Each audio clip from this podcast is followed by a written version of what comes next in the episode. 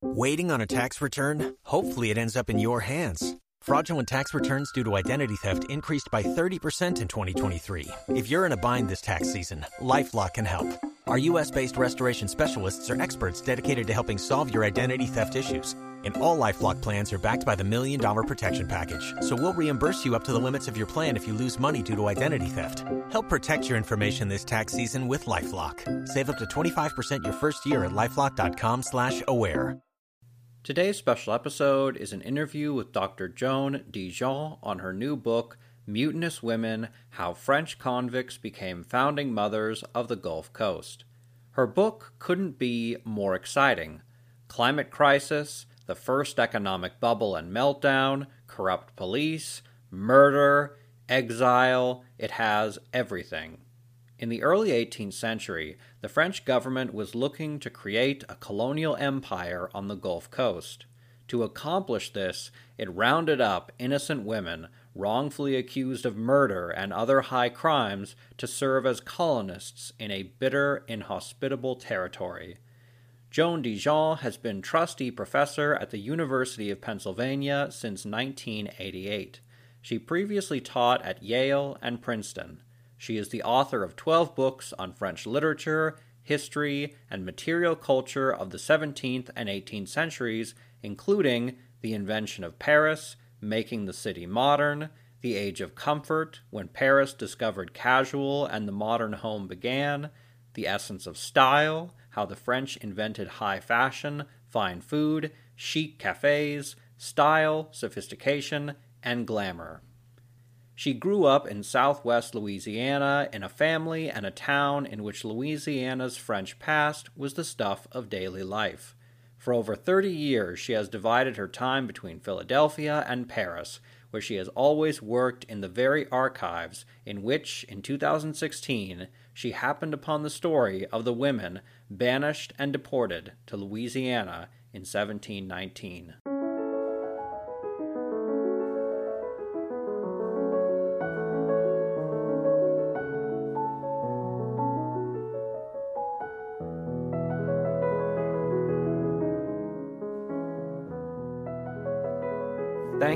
So much for being on the show, Dr. DeJean.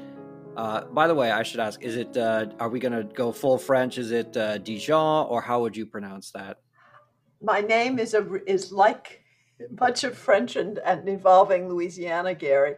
I'm my name is pronounced Dejan in Louisiana. Yeah, but I have given up trying to explain this variant long ago, so I just go with DeJean except when I'm in Louisiana. I tell people because we're a clan, a numerous clan down there. So I tell people I'm a DeJean from Opelousas, but I'm Joan DeJean in most of my life now. Thank you so much for being on. It is going to be interesting jumping jumping back and forth because, of course, we have the famous city, which in French is uh, Nouvelle Orleans, which most Americans pronounce New Orleans, but which they would pronounce Nolans.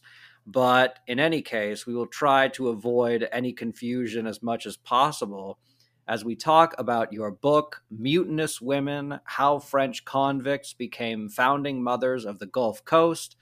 Your book deals with a largely unknown event in history where roughly 200 women were forcibly deported from largely Paris to the French Louisiana Territory in the early 1700s.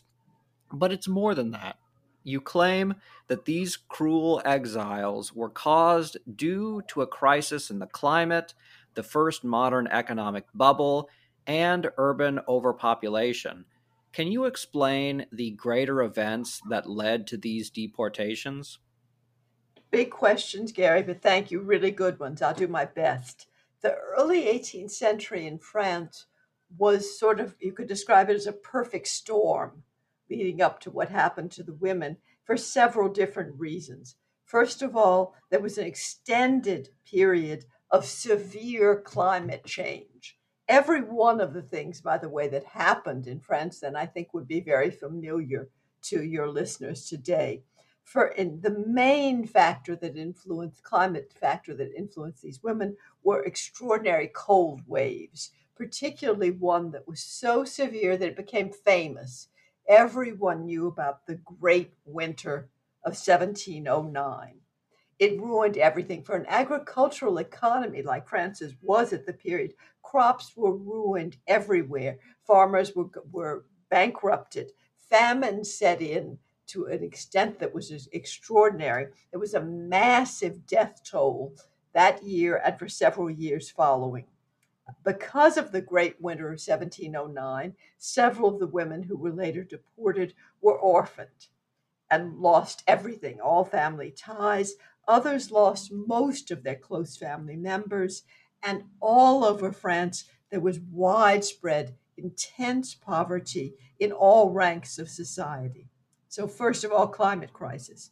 Second of all, huge financial crisis. Now, that began in the very early years of the 18th century because of the wars. Louis XIV, the end of Louis XIV's reign was marked by bigger and bigger wars trying to expand French territory. They were ever more costly. And by the time Louis XIV died in late 1715, France was bankrupt. At that moment, the regent governing France, Philippe d'Orléans, for whom that city you were just talking about, New Orleans, Nouvelle Orléans, was named, um, Philippe d'Orléans turned the French economy over to a Scots financial theorist named John Law. I think John Law was a brilliant financial theorist, but he was given like the biggest playing field possible. He decided to try out all his ideas at once. So, a very conservative economy that had known none of this, all of a sudden, in a year's time, the French get a national bank. They hadn't had any banks, they've got a national bank they have paper money for the first time. They have publicly traded stock, stock founded in the Indies Company, um, uh, which, on which Louisiana was based. All of these things introduced us at once. The result was the first stock market boom in history, followed by the first stock market bust in history. And as a result of this, a few people in France with insider trading information became incredibly rich. Most people were ruined, and the poor in France, already suffering, were wiped out by inflation, monumental inflation that resulted from all of this. So you have even more extreme and widespread poverty resulting in spreading all through French society. And I'd add a third element in Paris at that time, as during this moment of financial crisis, huge police corruption. It was encouraged by this dominant atmosphere of easy money. No one was paying attention to the poor in Paris. And you're right, there was a huge overpopulation in cities as a result of the movement to Paris during the climate crisis and the famines in the provinces. And all these poor in the city, the police can do what they want with them, and they know that. And the women who were deported to what became uh, the French territory in this country were victims of all these factors. What a strange, fantastical world. I am sure that none of my listeners can relate, but perhaps they can imagine it. If there is a central character to your book, it is Manon Fontaine. Can you tell us who she was? How did she first come into contact with police? And how did she end up in one of the most awful prisons in France? Okay. Manon Fontaine was, I think, an extraordinary woman. Uh, she was first arrested in Paris in 1700, totally accidentally total false arrest. One night, the French police found a man, the Parisian police found a man murdered in the streets of Paris, a corpse. It was pitch black, 4:30 in the morning in December in a section of Paris without street lighting.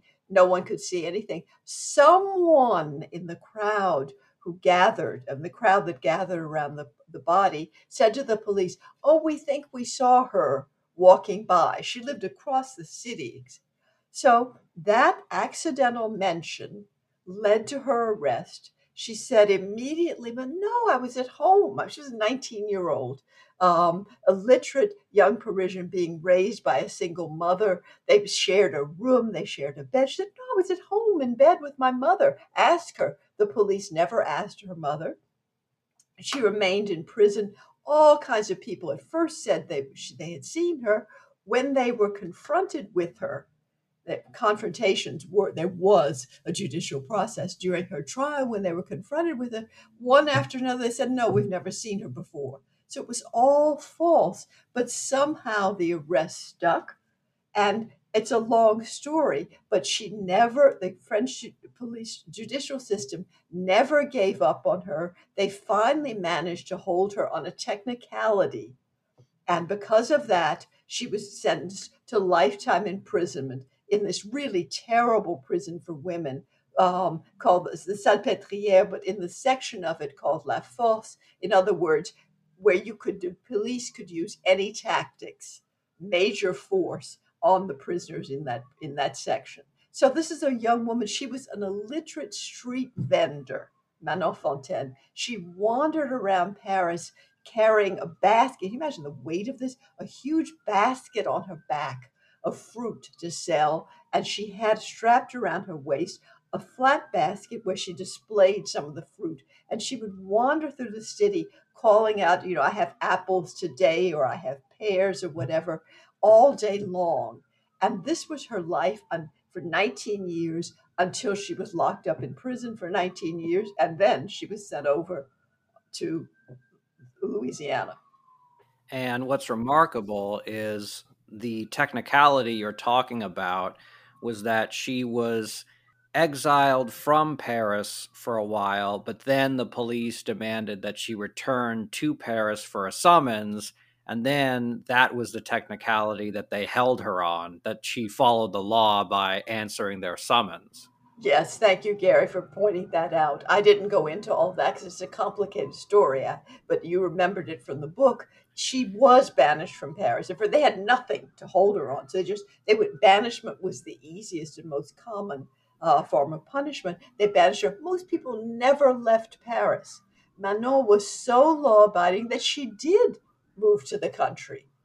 And there, the police say issue a summons and say you have to come back for questioning.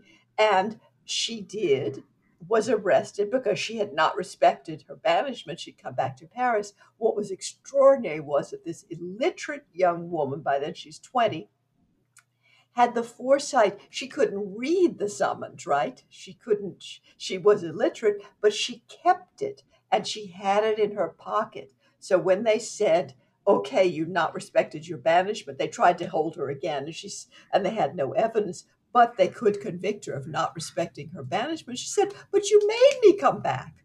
But that, of course, didn't matter. I think they just got madder at her because of the fact that she was right, and that's why they locked her up with a permanent for, for life in prison not right. for, for for listening to the police and doing what they said she got life in prison it is an absurd tale straight out of A Tale of Two Cities. Do you want to describe the prison of Salpêtrière a bit before we move on? Because it was oh. a, in your just book, it's a truly harrowing prison.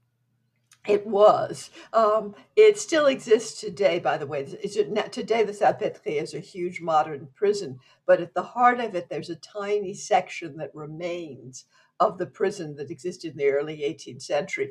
And by chance, that section is still there. And the day I got to look outside the facade, I was just trembling. It's just so awful looking, and the, everything about it is tight and cramped. They stuffed women into these cells, uh, up to eight. A cell was meant to hold four. They stuffed eight and 12 into them. There was a bed, the bed was big enough for four women to sleep in the bed. Other people would sleep on the floor. Sometimes they would take turns, and four would sleep for part of the night, and four sleep for the other part of the night. They were made to, they worked. It was a workhouse. They worked all day long doing sewing and embroidery. Most French young women in France could do that. And the, the products of their labor were sold for the benefit of the prison. Um, they were fed very, very little. Um, I give the daily caloric intake in the prison. Was this was their life all the time, working all day long, almost no food, no exercise.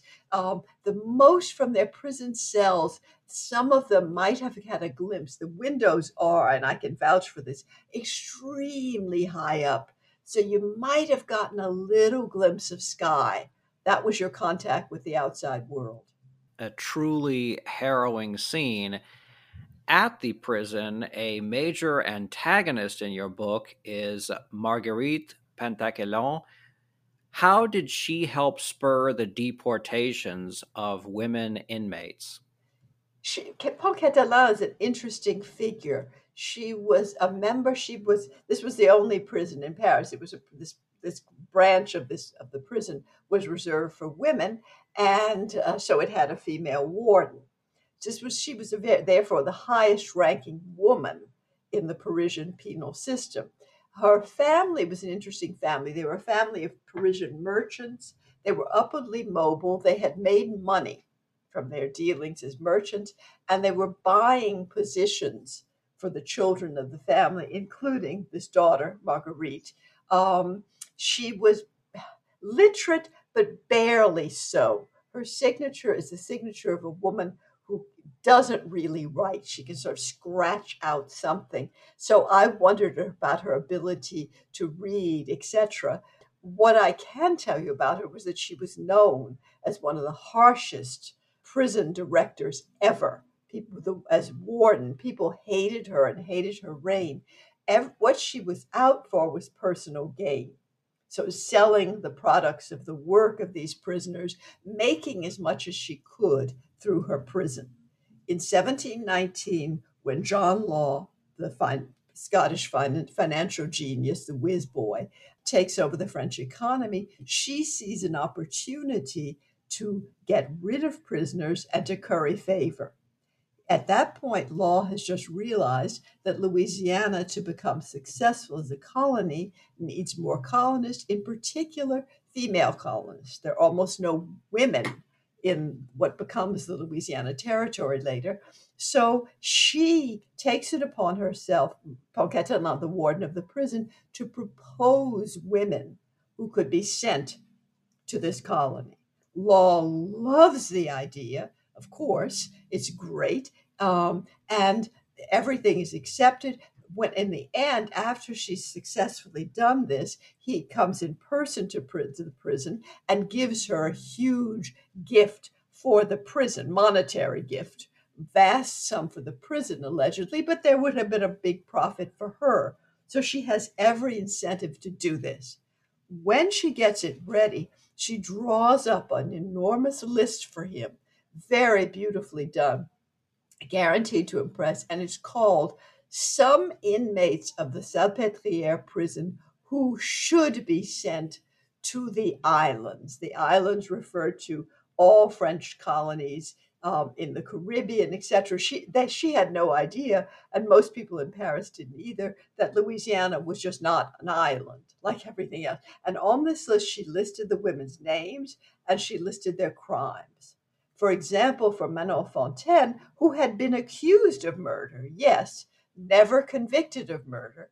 Manon Fontaine, never even close to convicted for murder. Manon Fontaine is down on that list as, quote, having murdered 15 men.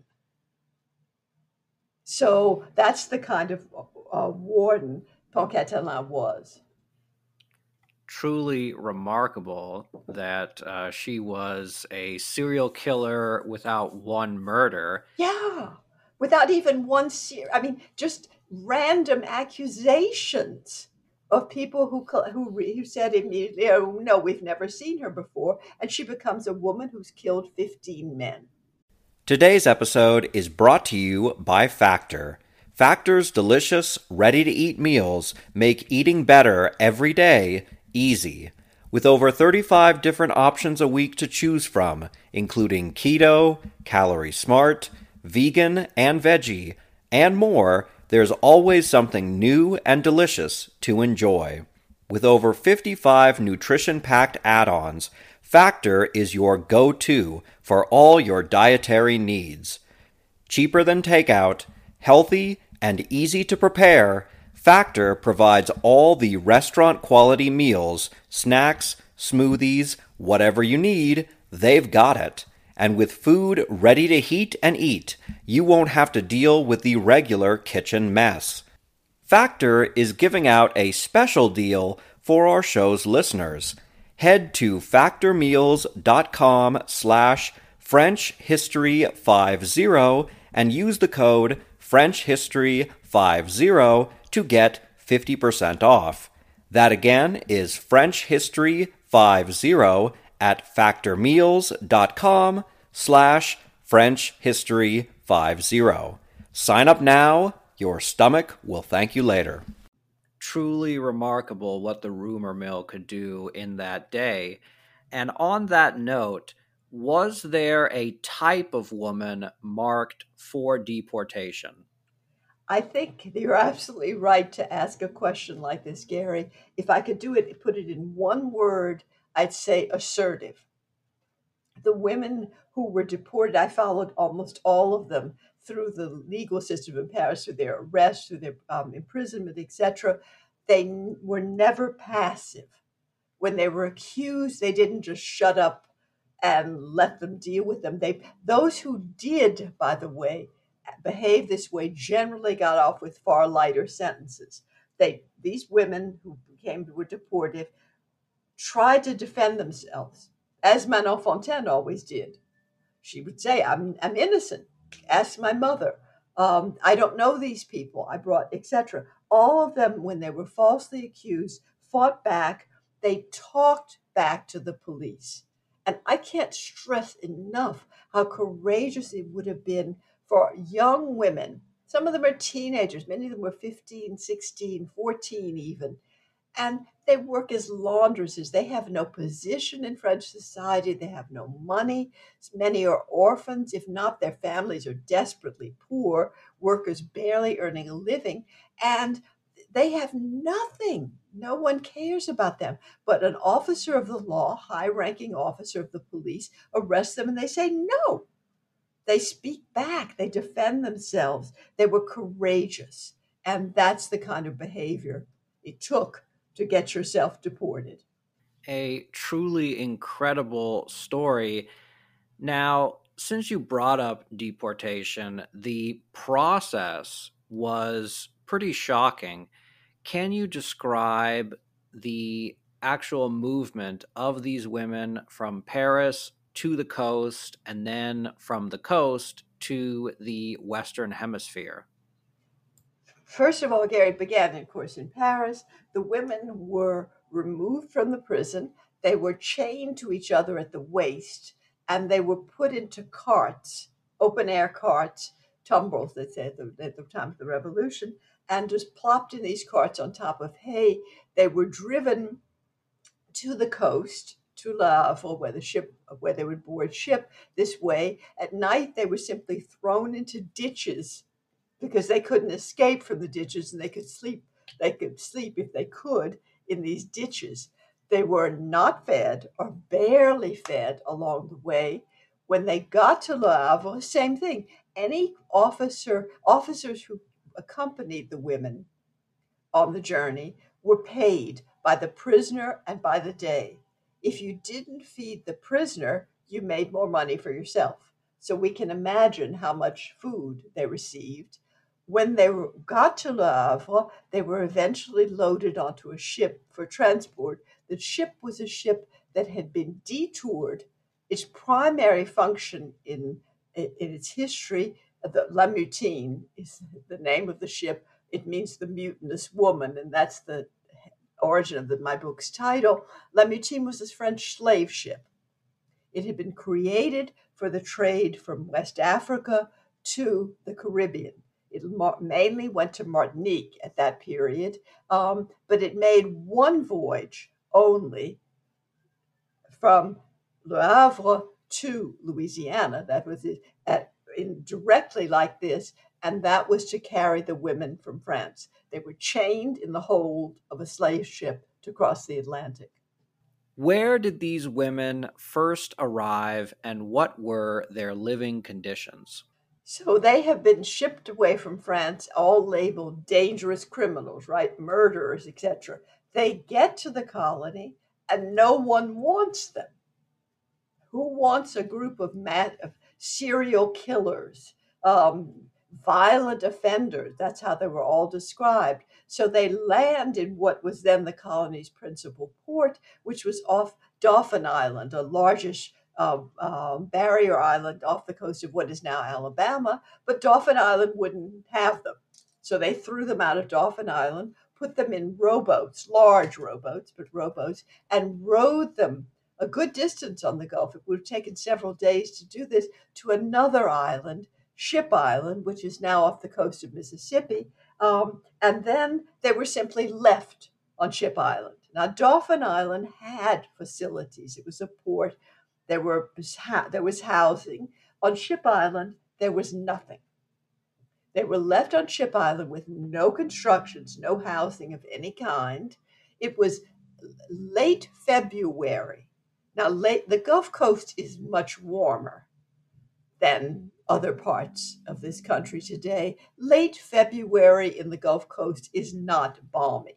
And a, a barrier island gets extraordinary winds, very cold winds, cold, damp winds. The women were deposited there. There was no fresh water on the island.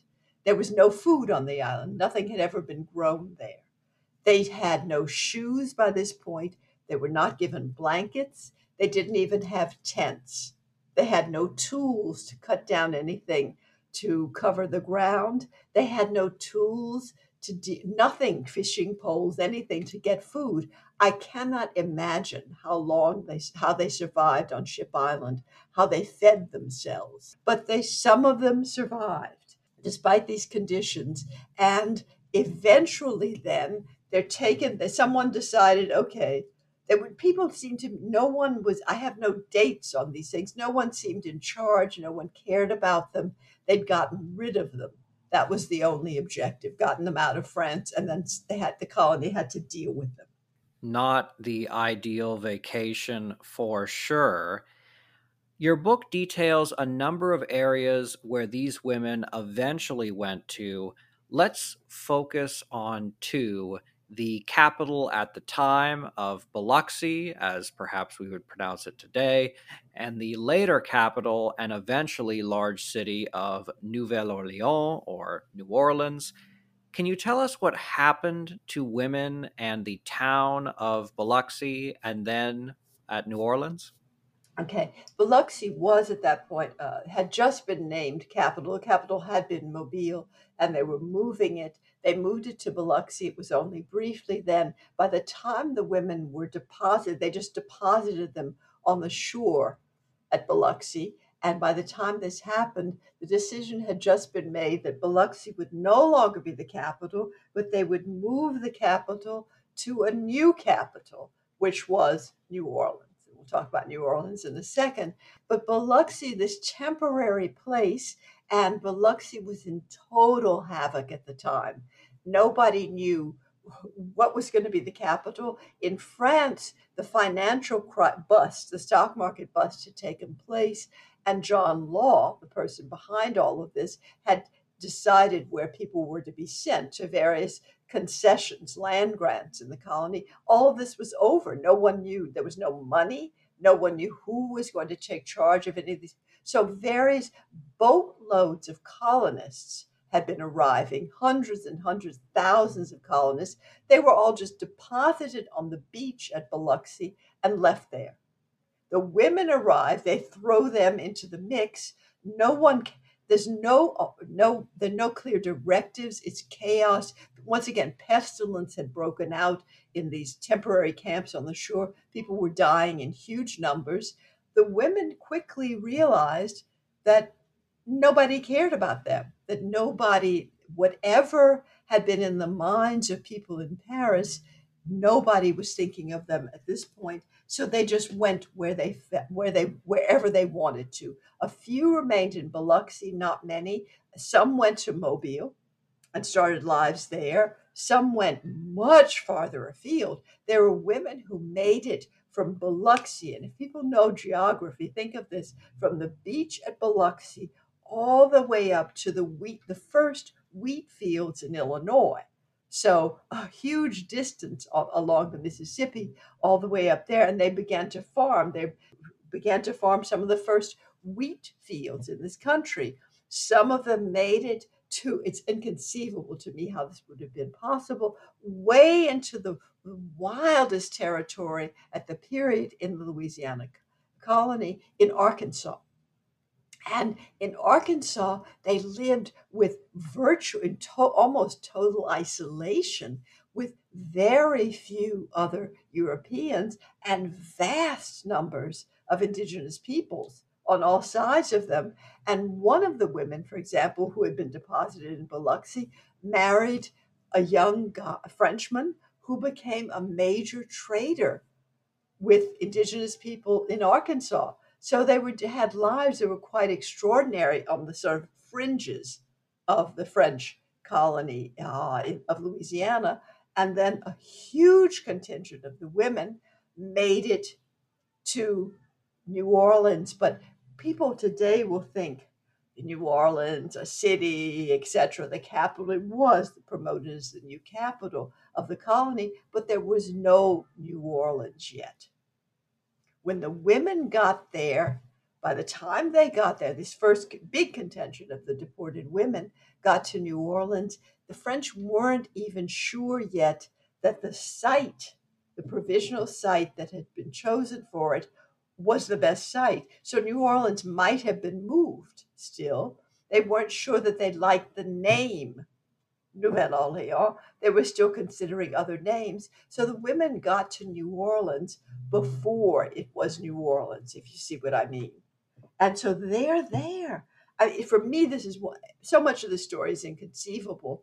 That this is one of the most inconceivable things to think about being the first women in what becomes a major capital of the French colonial empire but at that point, New Orleans is what? A few, there was a tiny part of what became what is called the French Quarter today. And was a tiny part of that territory, that space, excuse me, that had been cleared, but just summarily cleared. I can't even imagine what clearing was like in those conditions. That meant you had to cypress trees have incredible roots. People that people had to dig up cypress trees. They had to cut back cane brakes. This was dense and wild vegetation that had to be cleared to produce land on which any housing could be built, not to mention any kind of public structures like you needed for a city. Um, and to do that, there were a hand, there was a handful of soldiers assigned to New Orleans, and they had begun the clearing. But the clearing of a good part of the, the origins, the foundation of the city of New Orleans was done by these women and their husbands. A truly remarkable task for women who had just made the trip from Paris to the coast, then across the Atlantic. Now, Speaking of those who had made the remarkable journey, can you tell us what eventually happened to Manon Fontaine?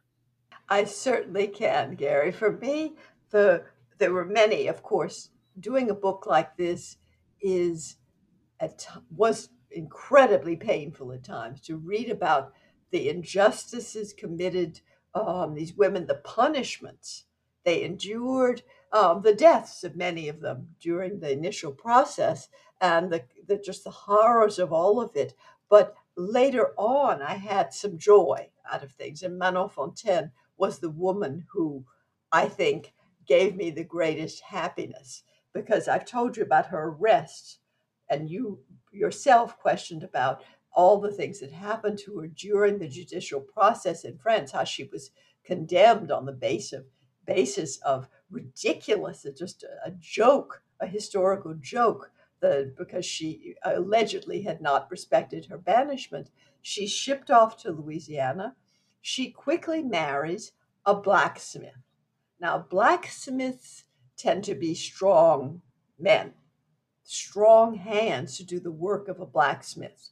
Manon Fontaine was a strong woman. That's why I stress the fact that she had spent, you know, her life walking every day with huge weights, huge loads on her back. She was she knew hard work. A blacksmith and an itinerant itinerant street vendor together started clearing land.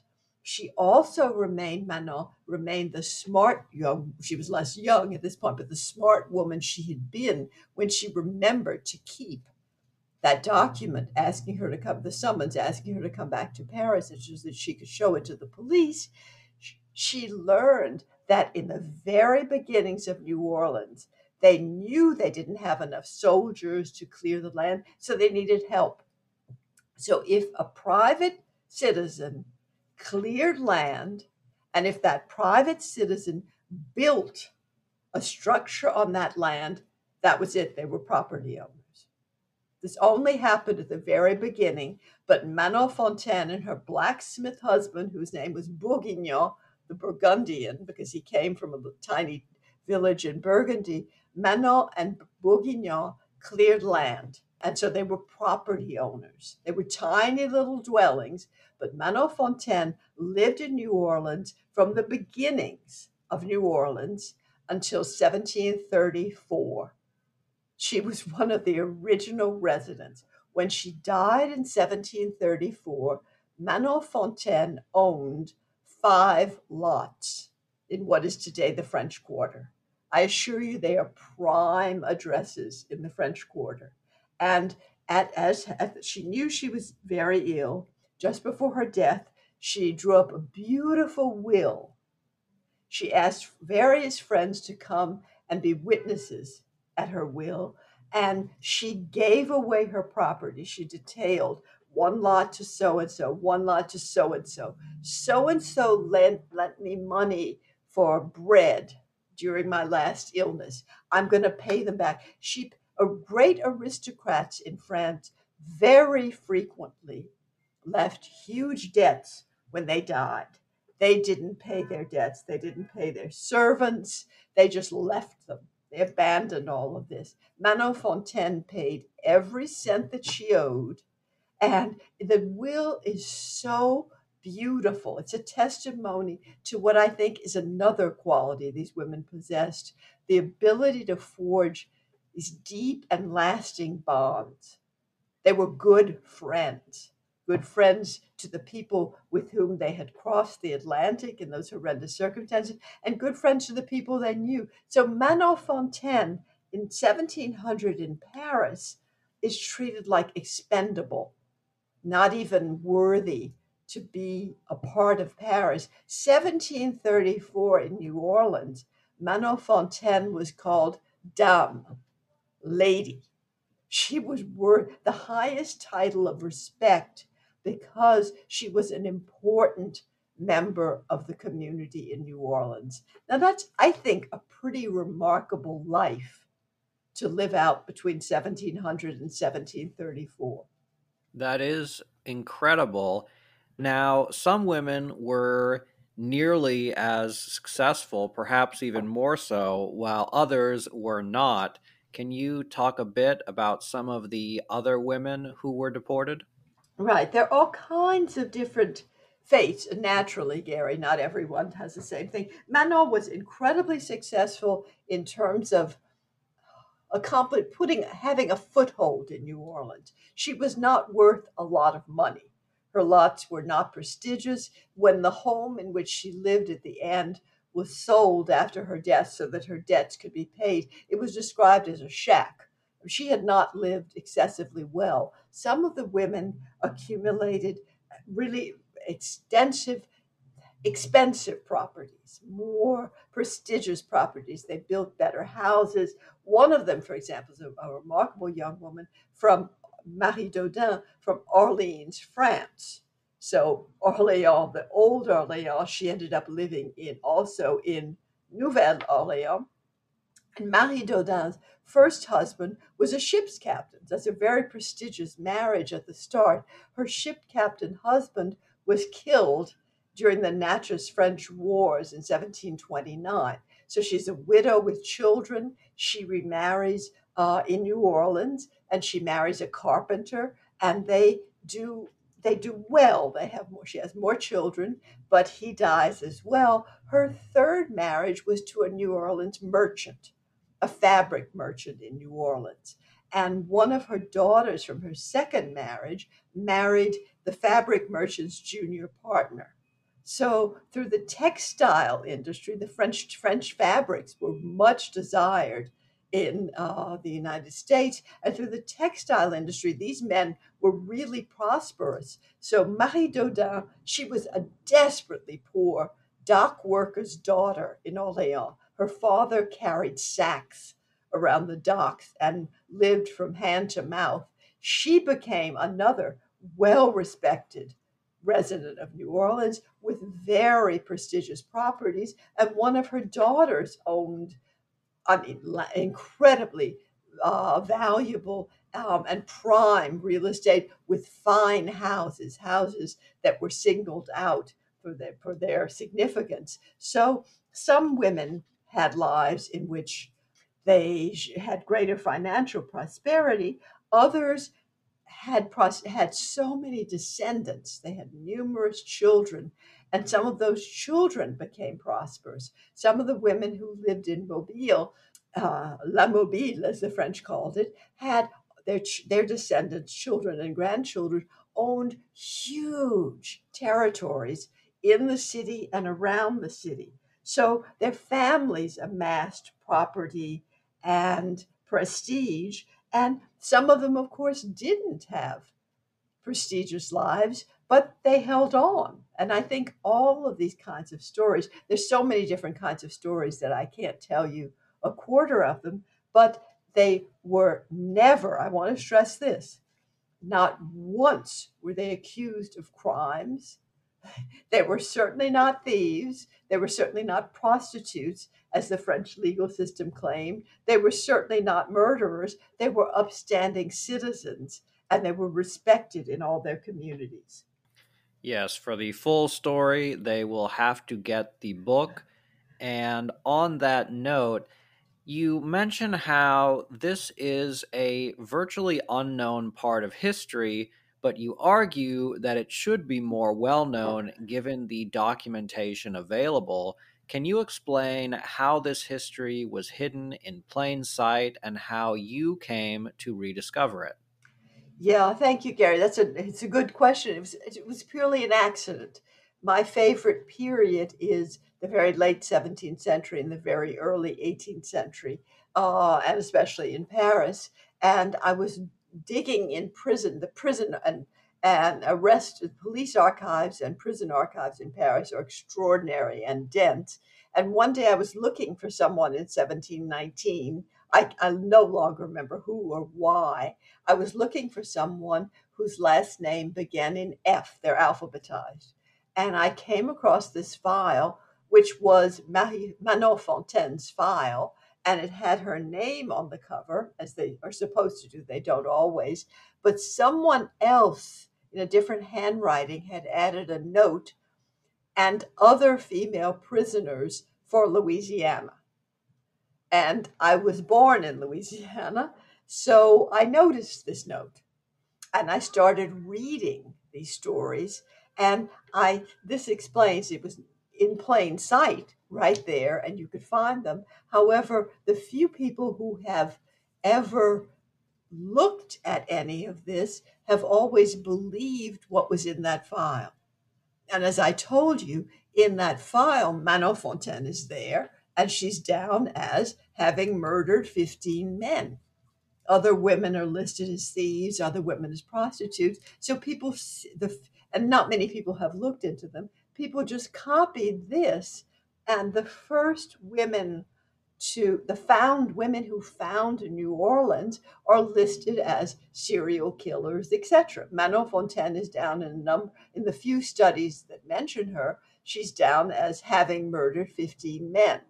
But I am more suspicious of the Parisian police in the early 18th century because this is these were not the first prisoners whose stories I had followed. So I knew about police corruption and the issue it was. And I just decided I would see what I could dig. And I began with Manon Fontaine and I went to the National Archives, a completely different archive, contained all the records of the judicial system. So what happens at the time, arrests and trials. And I just, my, I have a very simple strategy. I try to read everything. And I was going through the boxes, and there's one big box, really heavy, big box of trials for a 25 year period in Paris. It's a big box, but 25 years is a lot of time, and a lot of people were arrested and tried. And so I didn't have much hope, but I went through trial after I just would look at the covers, and in the, the very bottom of that box, there was a file Fontaine Marie, and it was her. It was the story of the 1700 arrest in Paris. So it was in plain sight, but you had to be suspicious of the police in order to dig. And once I saw that, I knew I couldn't quit. So it just continued. Years of digging. What a remarkable story. The book is Mutinous Women How French Convicts Became Founding Mothers of the Gulf Coast. Thank you very much for being on the podcast. Thank you, Gary, for having me. And thank you for your interest in these women.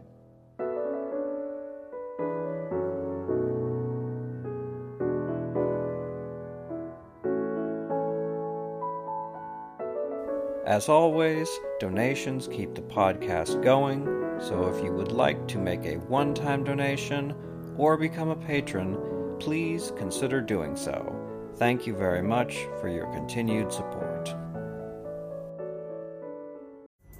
Pulling up to Mickey D's just for drinks?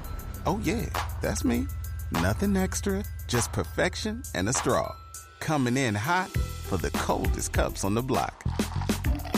Because there are drinks, then there are drinks from McDonald's.